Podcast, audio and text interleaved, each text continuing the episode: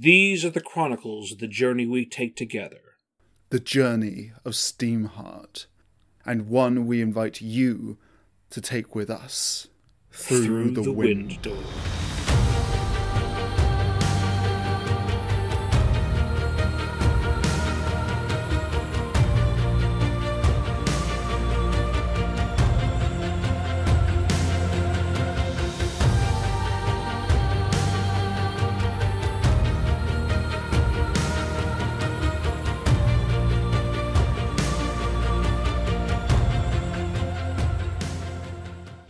chapter one gives us the when, the where, the wind doors, and the wendigos, as you cleverly wrote down in your notes here. It's a Dr. Seuss title for this. oh dear. Yeah. Imagine how much easier everything would be if all we had to do was convince the Wendigo to try green eggs and ham. Chapter two, the sharpshooters. Hmm. Once more, we return to the journal format of storytelling, though at this point, the journal entry has no timestamp. Even though Frank narrates, we meet both Frank and Annie for the first time in Steamheart through this revelation of his background. We learn about the personal tragedy that he suffered that had only been hinted at in Arlington through him thinking about his not ex wife, but his deceased wife and his children and what he faced alone after burying them in that dark house. In another circumstance, this would be a time to jokingly let out a My dead family cry, except that Frank Butler is not the kind of person to have that cliched response. Indeed, when he kills the Wendigo that tried to sneak up on him in the house, it is mostly instinct and self defense, not an act of vengeance. The act of killing the Wendigo even ended up protecting him from himself. In a twisted way, a destructive act saves his life, a life that clearly goes on to be good and worthy. It reminds me of a story that Craig Ferguson once told about how back in his twenties he awoke in a puddle of urine in a room of a pub in London after getting shit faced drunk yet again. Filled with shame and regret over his addiction, he decided he was going to jump off the Tower Bridge. But in trying to leave, the pub owner asked where he was going and reminded him that it was Christmas morning, suggesting a bit of Christmas sherry for the road.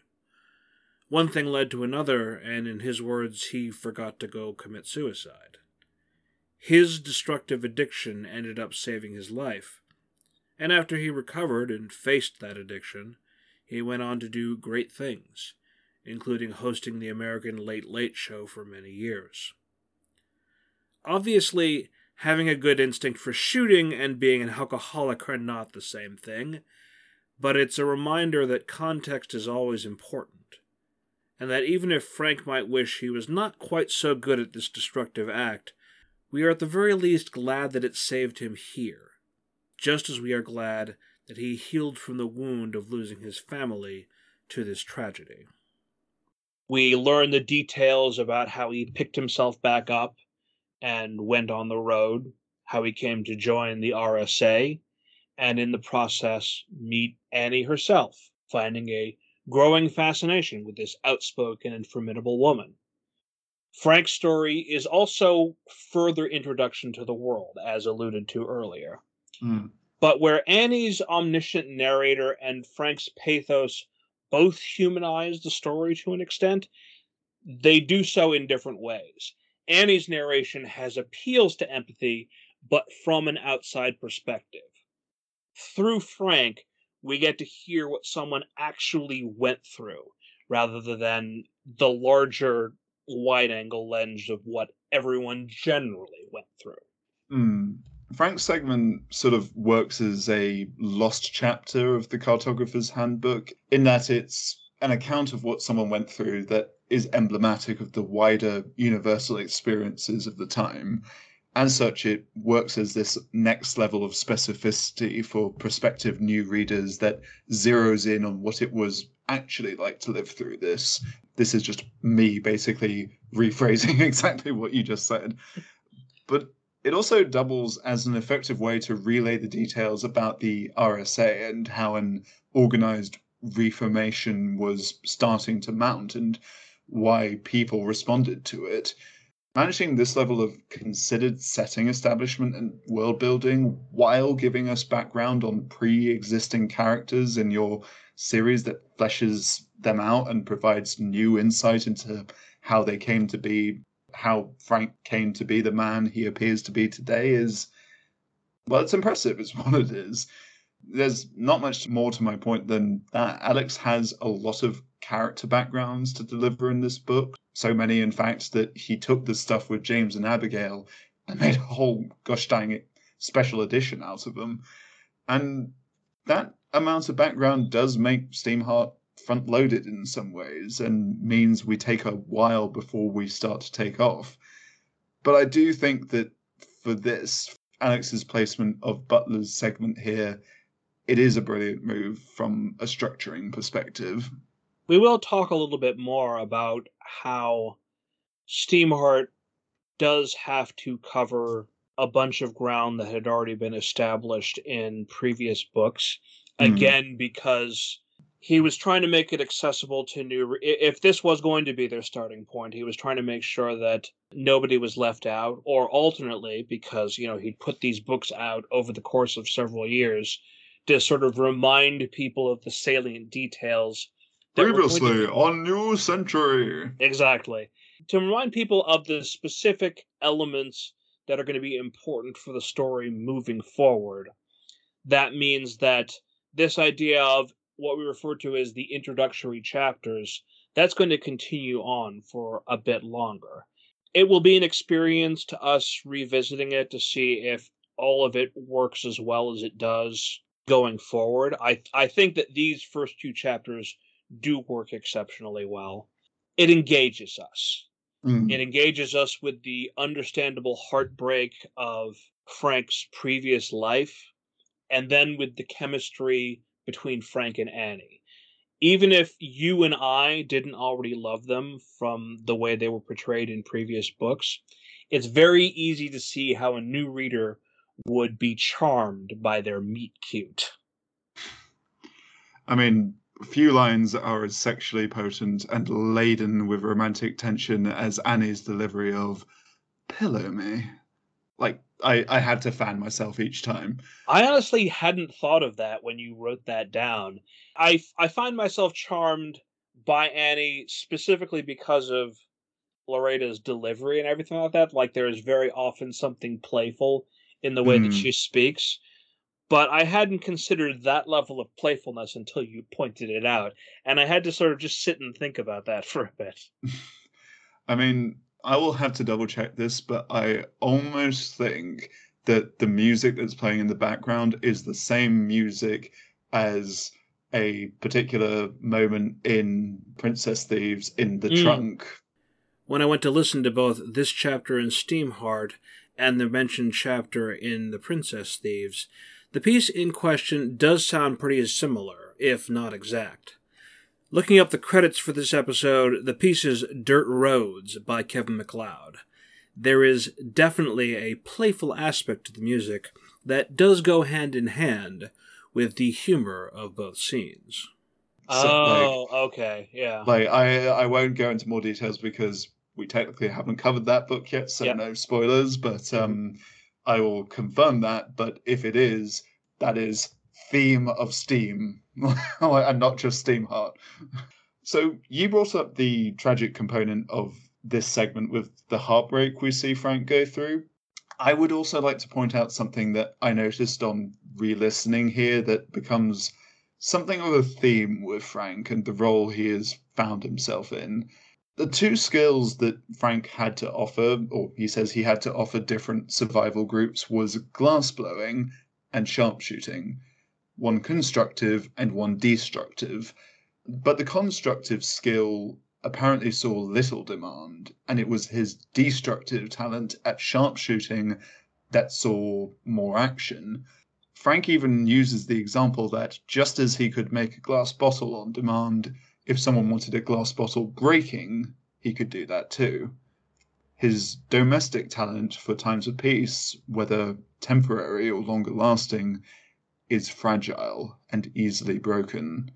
And I think that aptly symbolizes the concerning shift that Frank and much of America by extension has had to make towards a state of constant readiness for war. I mean, it's a truism. It's easier to destroy than it is to create. As you say, the juxtaposition of glass blowing and sharpshooting, it takes time. And as Frank Mm. points out, the necessary materials and tools to be able to create glassware through that technique. Whereas you can break a glass bottle or something else, end a life so damn quickly with a good gunman. This metaphor brings many things to mind in the real world, such as the problems with gun proliferation, the tendency for police to default to violence instead of de escalation, and the fact that four years of Trump undid a bunch of things it took many more years to bring about in the first place. But these are all things we know well, and the only reason I bring them up is to emphasize the metaphor in this story rather than once more get distracted down a depressing side tangent. Okay, so I was actually curious about this, so I looked it up, and I was pretty sure that this would be the case because this is just the sort of writer that Alex is. But glass blowing was indeed something that the real Frank Butler was able Ah. to do. He initially worked a series of odd jobs, including one as a glass blower. So, yeah, uh, kudos, Alex, for teaching me yet another thing about this side of history that I didn't really know much Mm. about before going away from like the sort of tragic implications there we do as you mentioned get that alleviation of tension here with annie and butler's meet cute to me it's the fact that butler derails his own training session that gets me. Mm-hmm, especially when he's asked like if the rest of the trainees are going to get a go anytime soon and he says yeah yeah yeah in a minute just hold on i need to get this done just one more try. It's it's like he's stubbornly playing a video game and refusing to pass the controller until he wins this match that's going on longer than can be reasonably expected. And yet what warms my heart is that butler maintains his gentlemanly good sportsmanship he acknowledges when he's beaten it's done without him having to resort to him throwing the match, which I'm glad he didn't. That last line as well about Matilda being reminded that Annie is one shot better than him is a perfect encapsulation of that philosophy you often see Alex express with his male characters who express that healthy masculine trait of being an active support to the women in their life. They don't need to be the center of attention or be the best in the room. They are there to make sure that the strengths and skills of the women they support have every opportunity to be where they need to be to flourish or help people or accomplish what these amazing women want to accomplish for their own paths and journeys. That's a great partner to aspire to be and it's it's it's certainly the kind of man that I aspire to be. I'm curious when you mention the potential innuendo with Annie's line of pillow me, or when you talk about the competition between the two of them and the fact that it's free of toxicity. Hmm. I'm curious if you thought that this initial interaction with them might have been a clumsy attempt at flirting. Like, one gets the feeling initially that he's trying to maintain his status of being an instructor, and Annie gets in the way of that. But you're right that the competing doesn't feel antagonistic. Hmm. But I ask the question because even after this, it apparently took two years for the two to actually solidify a relationship. Well, I I would have to double check that. Did was it two years for a relationship start or two years before they decided that they would get married? The text, as it turns out, is ambiguous as to what kind of relationship they had over the next two years. Toby is right in that it was merely that it took them two years to be formally married. They could absolutely have had a romantic relationship for a lot longer. But the text uses the words dancing around each other, and the importance of formalizing relationships was a lot stronger back during that time. That made me think that it could have been a more drawn out, unrequited sexual tension deal rather than an outright romance. Regardless, my question was simply were they flirting with each other? Which really only has to do with interpreting what was happening in that scene and not what happened after. I think that whatever the case, there is a sort of immediate connection here that's made. The situation literally frames it as Frank only has eyes for Annie in this Mm. moment. Like he Mm. has like more or less Mm. forgotten about like what he's actually there to be doing. And you're right. At first, he frames it as, you know what, we're going to do this, and it's going to be like a little education for everyone here.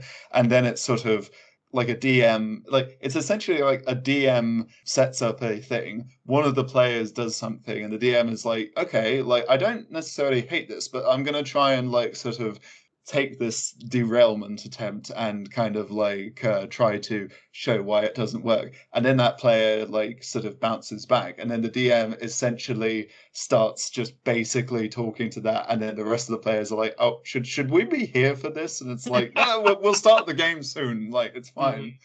it's a good scene. It's a good Yeah. scene that like feels like they work well as a pair but there's enough of them individually that you get a sense of both characters and i love it Mm.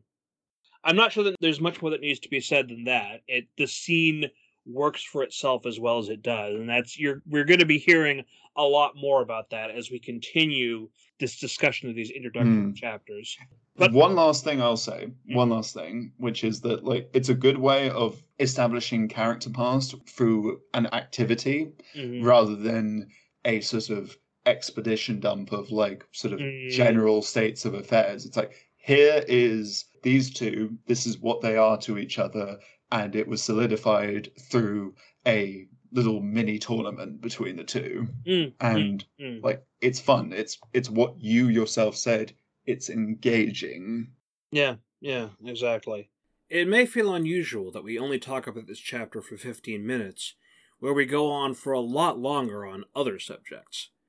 But on some level, this chapter is uncomplicated. It does reveal things we didn't know, but its primary purpose is to set up two characters that Toby and I already know fairly well and have talked about a lot, as well as some more world building. And a chapter being straightforward doesn't make it a bad chapter just that there isn't as much to say about it besides we really liked it. Chapter 3, on the other hand, finally starts telling us more about characters we don't know as well. As we proceed into chapter three, we continue to get to some of those elements right there as we introduce another member of the team that we're going to be seeing a lot of going forward. The chapter itself is called Last Survivor, which suggests that it's going to, as it does, tell us about Elizabeth Flynn's fate. But the chapter is more about giving us a far clearer picture of Jeremy Pines. Precious Introduced to us- cinnamon bun. Yes, exactly so. Introduced to us in Arlington, he was a fun character to listen to in that story, and his words gave tantalizing glimpses into him as a character. But now reading about him and his experiences gives us more answers and more questions. Uh, first of all, right out the gate, I really like how the flashback of his have his past not only gives us context for him as a character, but that it's specifically a time that he remembers as a touchstone for future encounters. This Mm. chapter encapsulates past encounter and present encounter in one concise mini narrative, but has a similar feel to how events in secret rooms mimic this behavior, both in that book and also bring important stuff into this story as well. I really love what this does because it bears emphasizing that like these glimpses into our protagonists' lives all carry significance not only to how we read their present actions and struggles, but to the characters themselves as they navigate the road ahead of them. They're basically kind of like, as you say, as we were talking about earlier, this is all linear. We carry forward, but what we're seeing here is a way of kind of communicating the fact that our pasts affect our present actions, which Mm-hmm. like I'll never forget like I was sort of going into that one Deep Space Nine episode and how much that kind of does challenge our preconceived notions that we are linear people. It is nevertheless important that we understand our pasts as we navigate our present. Mhm. And it's really important for this book, but it's also really important that we do that without going too far into the lore of like that we've already established or just like here's like all of the notes that like we basically just put secret rooms and like all these other books back into this one. I think that why it works here is because we didn't get to see that much about jeremy before. Like he was this character who was like appeared beforehand and we liked him but he kind of had a little like asterisk next to him saying like will be important later Yeah. I find it deliciously synchronistic that you brought up Deep Space Nine because when you were discussing your response to this chapter, what comes to mind is uh, a line from Shakespeare's Tempest What's past is prologue. And there is oh Yeah, exactly. There is very specifically an episode of Deep Space Nine called Past Prologue, which hmm. focuses on one of the ensemble of characters for that show. and that that really does summarize this so you hear that alex we don't just talk about like geek present pop culture we're comparing your work to shakespeare so you know Bear in mind, I don't expect Deep Space Nine or any other show to be the new penny in the jar this season. There's already a lot of influences and resonances that this story brings to mind. Firefly is an obvious one, but I can definitely see Lord of the Rings coming up again, as well as Journey into the West. And I can assure you, based on my notes for future chapters, we're not done making references to a particular show I would not shut up about last season. I, I've often joked about how at one point like he has to accept that he's a good writer. I think that he knows that he's achieving certain effects well enough, but yes, we do make these comparisons without reservation. Mm-hmm. yeah. One of the questions I put to you, hmm it's an intriguing question because thinking about it, especially as we're going to be talking about Harry in a little bit, we know that she is very specifically significantly neurodivergent. Hmm But something I was curious about as far as Jeremy is concerned is does he just have a geeky personality or is he also possibly on the spectrum? Because when I was looking at how he relates to his friend in the past story and how he interacts with Elizabeth in the future story, we see that he is capable of empathy, but he sometimes needs to be reminded of it a little bit. Mm. He s- says an example at one point that he is afraid, but it feels to me that to him, fear is more ephemeral, one born of excitement rather than an understanding of danger. He feels like the kind of person that would go from studying the jungle of Rama to trying to ask questions of the manticore Brioth with no loss of enthusiasm. it definitely feels like that with what we know of Jeremy so far that that's a sort of fun exaggeration that is Yeah. not too difficult to envision.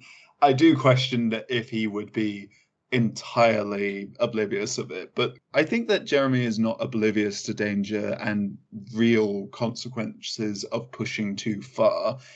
I just think that he has perhaps not had an excess of close encounters with the dangers of the things he is fascinated with. Like, I can't imagine that he has had no dealings with Wendigos and the damage they can do, as it is more or less a given in this setting that every living person now has gone through some kind of trauma and dangerous ordeal since the outbreak began.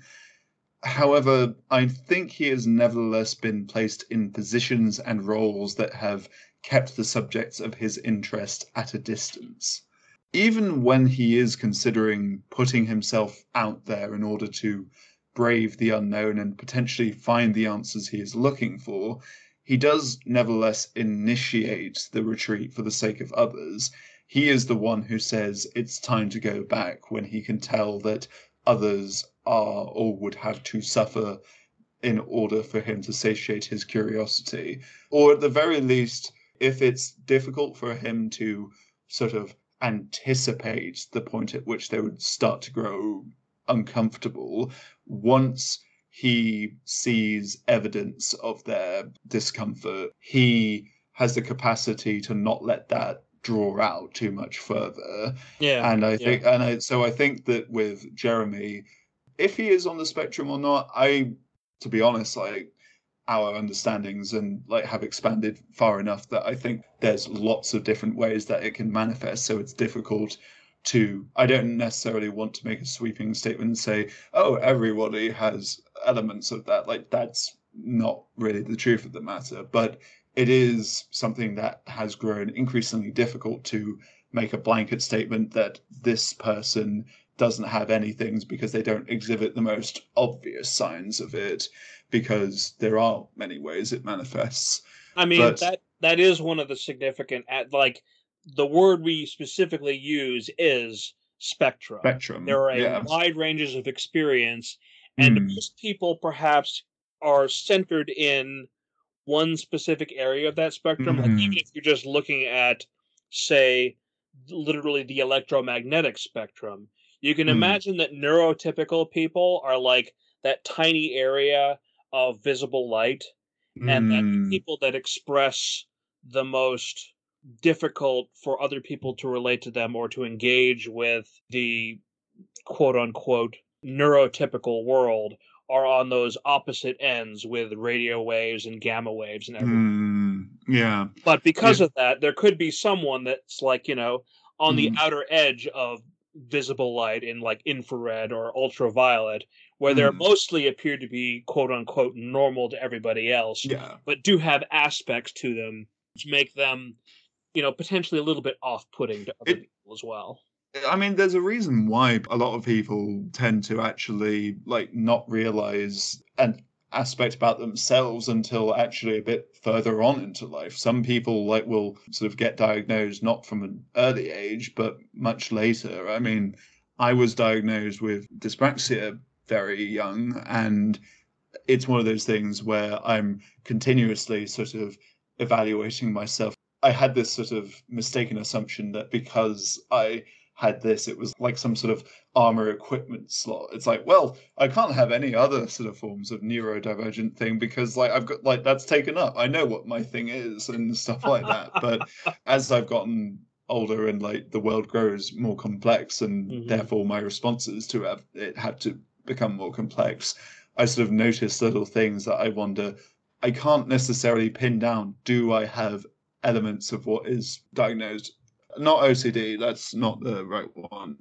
A hyperfixation on certain things, like a uh, I'm really blanking on the term, but like when your attention can be Oh, you're thinking of ADHD. that's it. That's it. Um, ADHD and the various things I've heard of. It's just like through the years, through some very illuminating channels. Does there are things I recognize in my own thoughts and behaviors and approaches, and I've gone off topic, uh, which I don't know if that means it is on topic, but um, but in regards to Jeremy, I think that he could be someone who I could imagine if he was sort of in our world, maybe he sort of gets into his late 20s and finds out, like, oh, yeah, I guess I never really thought about it. But maybe Mhm. like that kind of experience. I think that, uh, yeah, that it's it's an interesting conversation, like, re- regardless, because, like, I'll mention this later when we get to Harry, but it's great to see a broad range of like attitudes and thought processes and ways to respond to this nutty as fuck world that we're presented with in the, these books. Yeah. I do want to clarify that all the thoughts we had in the conversation did come up organically as a result of listening to Chapter 3. But, out of curiosity, I went back to the interview we had with Matt Wardle over a year ago. And as the voice of Jeremy, he has this to say about the character. Jeremy exhibits a lot of other facets of my personality because I'm also severely ADHD. Okay. So mm-hmm. that's you know that that bounciness that I'll jump from topic to topic to topic, you know, or activity to activity, also kind of you know bites me in the backside. That comes from and you know times where I'll also hyper focus, where it's like I will think nothing of except what I'm doing. You know, it's like, okay, that's great. I'm sorry, I'm sorry she's dead, but hey, can you tell me more about this? Yeah, I know she's dead right there. It's fine. It's fine. She'll still be dead. You know, eh, you know. But I need to talk to you right now about this. It's pretty cool, huh? You know, Give me like, pictures of uh, windows. yeah, it's like you know, and, and you're like, man, can you yeah, pull a, a modicum of tact out of here? You know, that, that'd be great. You know, it's like, oh god. Obviously, this is also just Matt's interpretation, but it sure makes for some interesting additional data. Hmm? And that said, let me return you to our original conversation. I love the fact that I unintentionally brought up the electromagnetic spectrum, since this story is literally about Jeremy chasing the rainbow. Got it. Ah, yeah, exactly. Ah. But to, oh, I love this show. I Yeah. love this show. to expand a little bit more on the topic, one of the things that I was Mhm. going through when I was looking at this chapter is Jeremy is capable of noticing details, like as you Mhm. said a moment ago, the fact that his friend is uncomfortable and that Jeremy needs to take his emotional state into, into account. But he's not always able to put the pieces together in terms of conclusions Mm. or changing the way he approaches a situation. He does reference that experience as he's trying to get the information that he wants out of Elizabeth, who is going through her own trauma in terms of she had to have, uh, I think it was an arm removed uh, as a result of her wounds, and she is very likely not long for this world. He saw that Elizabeth wasn't doing very well, and yet didn't really managed to tailor his approach in terms of how he talked to her, considering that maybe she might find his excitement off putting. Because her entire team died to that Mhm. other world that he is so excited to see. And to Mm. a certain extent, as she is talking around the fog of her pain and her trauma, she doesn't get why he would be that excited. Uh, and, and in the end, just sort of has to accept it a little bit with a warning baked into her final words to him. Mm. So as I look ahead to the like lengthy response I have to yours, I apologize for the amount I'm talking during this episode, but um, It's all good stuff. Like I, if Yeah. this is the stuff that you've prepared, and it's significant, and uh, it's the stuff that we dovetail off of. The stuff that we prepare beforehand is always going to be better thought out because we've had time to craft our response. So I definitely want to give you a chance to share all of that. Just please go to with Yeah. your your response to my initial talking Mm. point. So it comes down to a fixation on and prioritization of breaking through to that undiscovered horizon for Jeremy. The story about chasing the rainbow is there to embody what the story suggests will be an enduring dilemma for Jeremy. Mm. Just how far can he push not just himself, but more importantly, others in his pursuit of that elusive goal of his? it's part of his personal arc. Yes. Like we have not yet had a chance to see what journey Jeremy is on because up till now he has been very stationary. He has existed in Mm. one spot and we haven't explored what took him to there or like where he might be heading from here.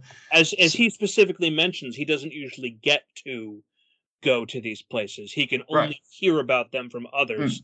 So yeah. he can understand to a certain extent every time he gets to hear a new story because this is how he gets to engage with his favorite topic. I'm living vicariously through your trauma. like, no, I mean, that is like putting it far too harshly for Yeah, dear old Jeremy. I mean, uh, don't worry, Jeremy. You're a main character who has had a chapter dedicated to themselves in the early chapters of this book. I think your chances of going on this trip are quite high. Mm, Um, mhm. Jeremy will eventually remember himself before he goes too far, as we've established, but that can make him lose sight of some details or just not consider them. Like when he says They wouldn't shoot a kid. Like he says that when his friend expresses concern of getting shot by one of those soldiers they came past. Like that was a thought that hadn't occurred to Jeremy. Mhm. And I think that's because that his his attention was elsewhere. Like Mhm. and as for Elizabeth, I think he does express at least some restraint in his approach. He is pacing his language and opting for a comparatively gentle manner of speech when you consider just how much he might jump onto a person with first-hand experience with one of these windows in any other circumstance. Like Mm. you you could imagine it's like tell me everything but he is aware that he's talking with someone who is in a tender place Mhm. the places where he extends a bit more than he perhaps should are clearly because he knows just how much it means for humanity to be able to find this key location Mm.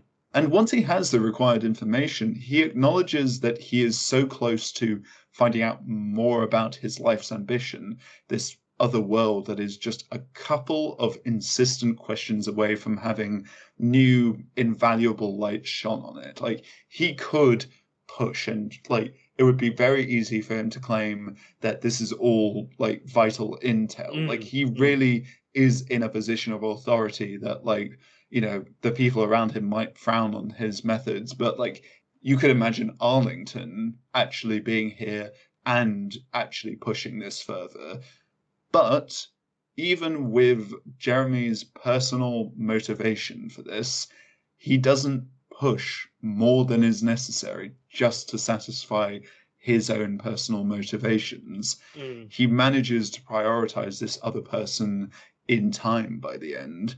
You could imagine how someone else would have played it. Like the fact that when he first sees Elizabeth, he observes that she likely will not last much longer. Someone else more driven and less empathetic could have made the unfeeling justification that nothing can be done to save her life. But if he pushes her far enough, then human progress could save other people's lives. But Jeremy still values this person's life, even if she doesn't have much more time. And he doesn't want to prolong her exertion any more than necessary, even for the thing that this very chapter has shown he has spent his whole life searching for. Her time, however limited, is meaningful. This is part of the reason that I value Toby as much as I do, and he values me. We don't often disagree on things, but when we do, we always come to an accord by the end. Either by bringing one of us over to the other's argument, or at the very least, helping us to look at things from a slightly different perspective. And in this case, even though we joked earlier about the fact that he and I know that he's going to be a main character, one can see in this moment that his curiosity and the problematic aspects of him that come with that are perhaps heightened because he believes he will never be able to see so many of the things he hears about firsthand. It's therefore understandable, especially when Toby points out that I might have been overstating his level of obliviousness. In point of fact, you just sort of name dropped Arlington a Hmm. second ago, and all of a sudden I'm thinking to myself, how would it have been if Thomas was there instead of Jeremy? Like, obviously, Thomas would not necessarily go that far afield uh, Mm, just for information. That's what he delegates for. So therefore, he sent the right person to go take care of that. mm, And yet, at the same time, I think to myself, part of me was going back to the end of that particular interaction, specifically the soldier in charge, Bryce Tiller, interrupts at the end. She's like, All right, that's enough of your jibber jabber. The girl needs some peace. Hi- his status inside the RSA is potentially enough that she would feel completely justified in pulling rank and saying Hmm. like let Elizabeth rest. But if Thomas himself was there, would she have been so bold? Would I think so. Okay, fair Yeah, enough. Yeah, I like I think that she cares enough about this person. You can tell from this that like she would probably like have stood up and said, "All right, you've answered enough questions. Like my priority is her well-being." It's a good point that like it's easier for Jeremy because he's not necessarily of a high rank in this infrastructure, but even for Thomas, I think actually, like just from the little we know of her character, she probably would have stood up to him. That's fair. But it Hmm. also makes me wonder if Thomas would have pushed harder. Yeah, like that's the thing. She Mhm, would have done it. I think Thomas still would have pushed. mhm. Okay. Mm. to to cap us off on our discussion of this chapter, the way it ends, and I feel like to a certain extent this is something I missed on my initial reading, listening of this chapter. Mm. It's a detail that I myself overlooked because of the talk of monsters in the Windor and the fact that our first introduction to Elizabeth was her escape from that other world. But it is very telling, particularly as far as foreshadowing for the story, that even though she survives the Windor, it's other humans that gave her her fatal wounds. She lost her arm because of bullets not Mm. because of anything else. And it makes a suggestion that the South itself will be as much a danger, if not more, as the supernatural. Now that is a key detail I too picked up as being significant. It this isn't just the injuries and strain that we saw she had already gone through when we first meet her catching up with Elizabeth. This is a stark sign that this woman had the strength to survive an unknown and manifestly hostile world, and yet it is the regression and poison of our own world that ultimately ends up killing her it adds more weight to her final line concerning Jeremy having a chance to meet his monsters, but not the ones like he expects. Hmm. In fiction, the subtext of humans are the real monsters is so well worn that people make fun of it whenever any creator trots it out in a zombie narrative or similar story. It isn't wrong, but if you're going to do it, try to do it with some class. A little bit like when we trotted out that Ripley quote last season. That's part of the reason why I love the note that this chapter ends on because the moment is ambiguous enough that Flynn could mean that Jeremy is not prepared for what lies through the Windor, or alternately, what the humans are like in that part of the world. And the reality is that it could even be both. Chapter 4 is where it starts getting really meaty. The title of the chapter is The Subtle Engineer. And even though it is an introduction to Harry, and of course we'll talk about how it introduces us to Harry in a little bit, the thing that I wanted to start with is that even though it's titled around Harry's character, just like chapter 2 was titled around Frank and Annie, chapter 4 itself is full of the bringing together of all of these different characters, not just the main characters, because we get to see James and Abigail getting back together with Frank and Annie. We get to see them interact with a bunch of the smaller characters of the series so far. We start with Julius Kaufman, all the way back from the handbook, and we learn about how he likes his breakfast. And then in short order, we get Chester, Played, of course, by one of Alex's long term fans, Dan Mayer, as mentioned during the recent Behind the White Scars interview. We get a little byplay between Edison and Tesla, and we even get to be reminded of Virgil and Carl through flashback. Obviously, we're going to get even more of that as we go along, but in this chapter, it's starting to feel kind of like it did back in the original Avengers Assemble movie. Also known as the Avengers 2012, because for some reason I decided to refer to the movie by its UK title. This bringing together of big characters and small characters into scenes together, into the world together, it helps make everything feel alive and dynamic and fun, even with the serious parts of the interaction, like when Annie and Abigail are discussing the fate of Carl. Hmm. The current knowledge on the breakfast preferences for Chester, Edison, Tesla, etc., are yet to be determined, but we will come back with that as we find out more as we go further into the book.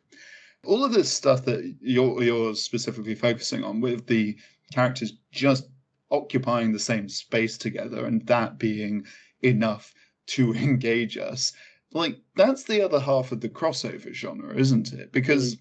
you're inclined to think that what people want out of crossovers are the big moments, like fights or whatever else constitutes the money shot for the particular genres that are overlapping. Like how with uh, Professor Layton and Phoenix Wright, when they had a crossover at one point, it was all about like, okay, but how will like Professor Layton be like in the trial? Like, whereas there's also a lot of other stuff, but like those are the big moments for those genres. So a lot of the time you would think, well, how would X character feature in Y setting? We want to see the alien fight the predator. That's Yeah, the- we want to see the alien fight the predator. However, what people tend to get just as excited about, and you can see this through the thousands upon thousands upon millions of fan fiction pieces out there that will corroborate this, is just the prospect of all the little moments as well. Audiences want to see what happens when these established personalities simply hang out with one another. And while writing crossovers can have their own set of pitfalls, like trying to find a way to keep each character feeling consistent with what we know of them, or striking the right balance between indulging in fan service and telling a compelling story with all the same rules that telling any other story needs to succeed.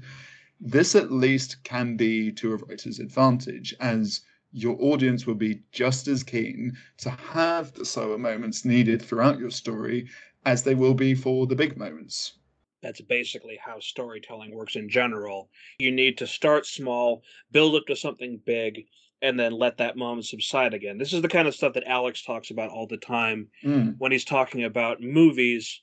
How when movies do it right, there's a proper build, build, build, and then a softer moment, then build, build, build, and then a softer moment. Hmm. And then there are movies that don't, that just keep trying to build and then build and then build, and they don't Hmm. give you any rest. Yeah, it's the connective tissue between the musical numbers in a musical, you know, like uh, I forget where I heard it. It might very well be in one of Alex's podcasts, but if the m- musical numbers are like the selling point that gets tickets and bums and seats for a m- stage musical, then like action scenes are like the song numbers of like an action blockbuster or Mm. just an action story and sometimes you can sort of even if that's the case you can have too much of the ticket seller like you need Mm. to have the thing the connective tissue otherwise bricks are all well and good but if you don't have the mortar then it's just a pile of bricks that's definitely true with creating any kind of media, whether we're talking Mm. about movies, musicals, books, or video games. I Mm, often hear a lot about, in terms of video games in particular, how the mortar, the stuff that is in between the big set pieces, if that's badly created or bores us, then um, it just makes the the rest of it fall apart and everything like that. And I think you can have mm. differing opinions on what the in between stuff actually is as far as video games is concerned. But Mm. I'm sorry. Now I'm getting on a side tangent that has nothing to do with what we're talking about. That so let me reorient. it is a new season of through the window It is. I have many small pieces that I wanted to talk about that came up while I was rereading it, which we'll get to in a second. But before we do, one of the immediate things that I had to say is that it feels so good to come back to Abigail and James. It feels like it's been forever since we have heard from them. The Hmm. last time we talked about them, you and I, was back in 2020, two years ago, when we were originally covering Secret Rooms. No, that that's not right. Right? No. Oh, I mean, we- it, they they've Oh, probably they've probably come up in part of like Hmm. side tangents as a result of like relating them to whatever book we're currently covering. Mm, But my point is, they haven't been characters in a book that we've discussed as part of our main seasons. as part of our main seasons. Yeah, they've come up a little bit in terms of some of the some of the news of the century stuff that we've put out, or alternately stuff that we've talked about in say Interviews. Yeah, exactly. Yeah. But in terms of discussing their role inside the retrospectives, we haven't focused on them because they haven't been characters in those books.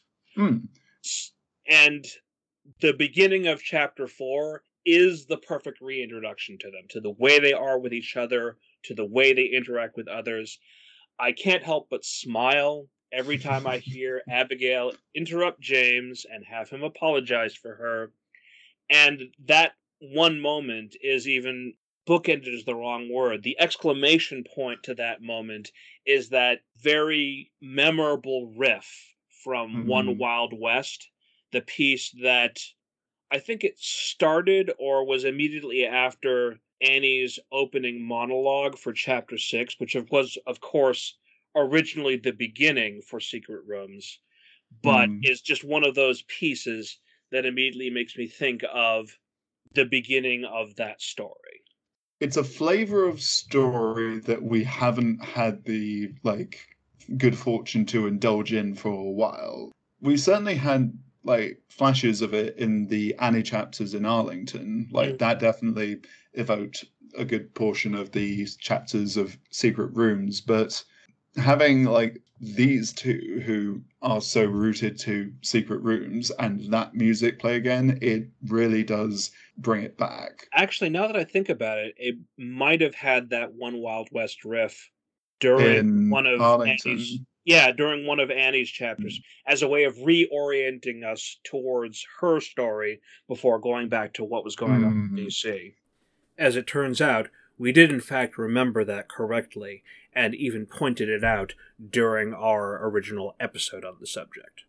So I suppose that that theme is not necessarily the theme of James and Abigail specifically, but Mhm. more the sort of that part of like New Century's setting which we Mm, have not mm. really turned our attention to yet because even though Annie who like that has been associated with that particular theme and that part of the setting so far she has been in Washington and we've been concerning ourselves with fixed stuff that happened in the past that's much more to do with exploring general history or just the specific history of Butler. Yeah, yeah. And here we suddenly have the frontier explorers coming in on their doorstep looking like they've leveled up a couple of times and been Yeah. on their adventures and all of that. So to turn back to what you were saying about like what we actually hear from them before the music plays, something you'll have already heard me say a lot, and I will continue to say a lot during these early sessions with these chapters, is the word encapsulate. When dealing with a grand unifying adventure that teams up characters with a literal book's worth of previous material associated with them, the guiding principle to many of these early scenes will be succinct demonstrations of their personalities that also showcase what their dynamic is with anyone that's very important to them. As such, we need scenes that don't necessarily have to tell us everything about their lives up to now and all the nuances that they have accumulated so far across this series, but nevertheless manage to briefly give a clear and focused sense of exactly who they are and, in a word, encapsulate them. And that's very hard to pull off, but if you can, you manage to simultaneously give new readers enough for them to understand roughly what kind of person they are, while also giving old readers a laugh by handing them something that they too can say, yep, that's pretty much exactly who they are.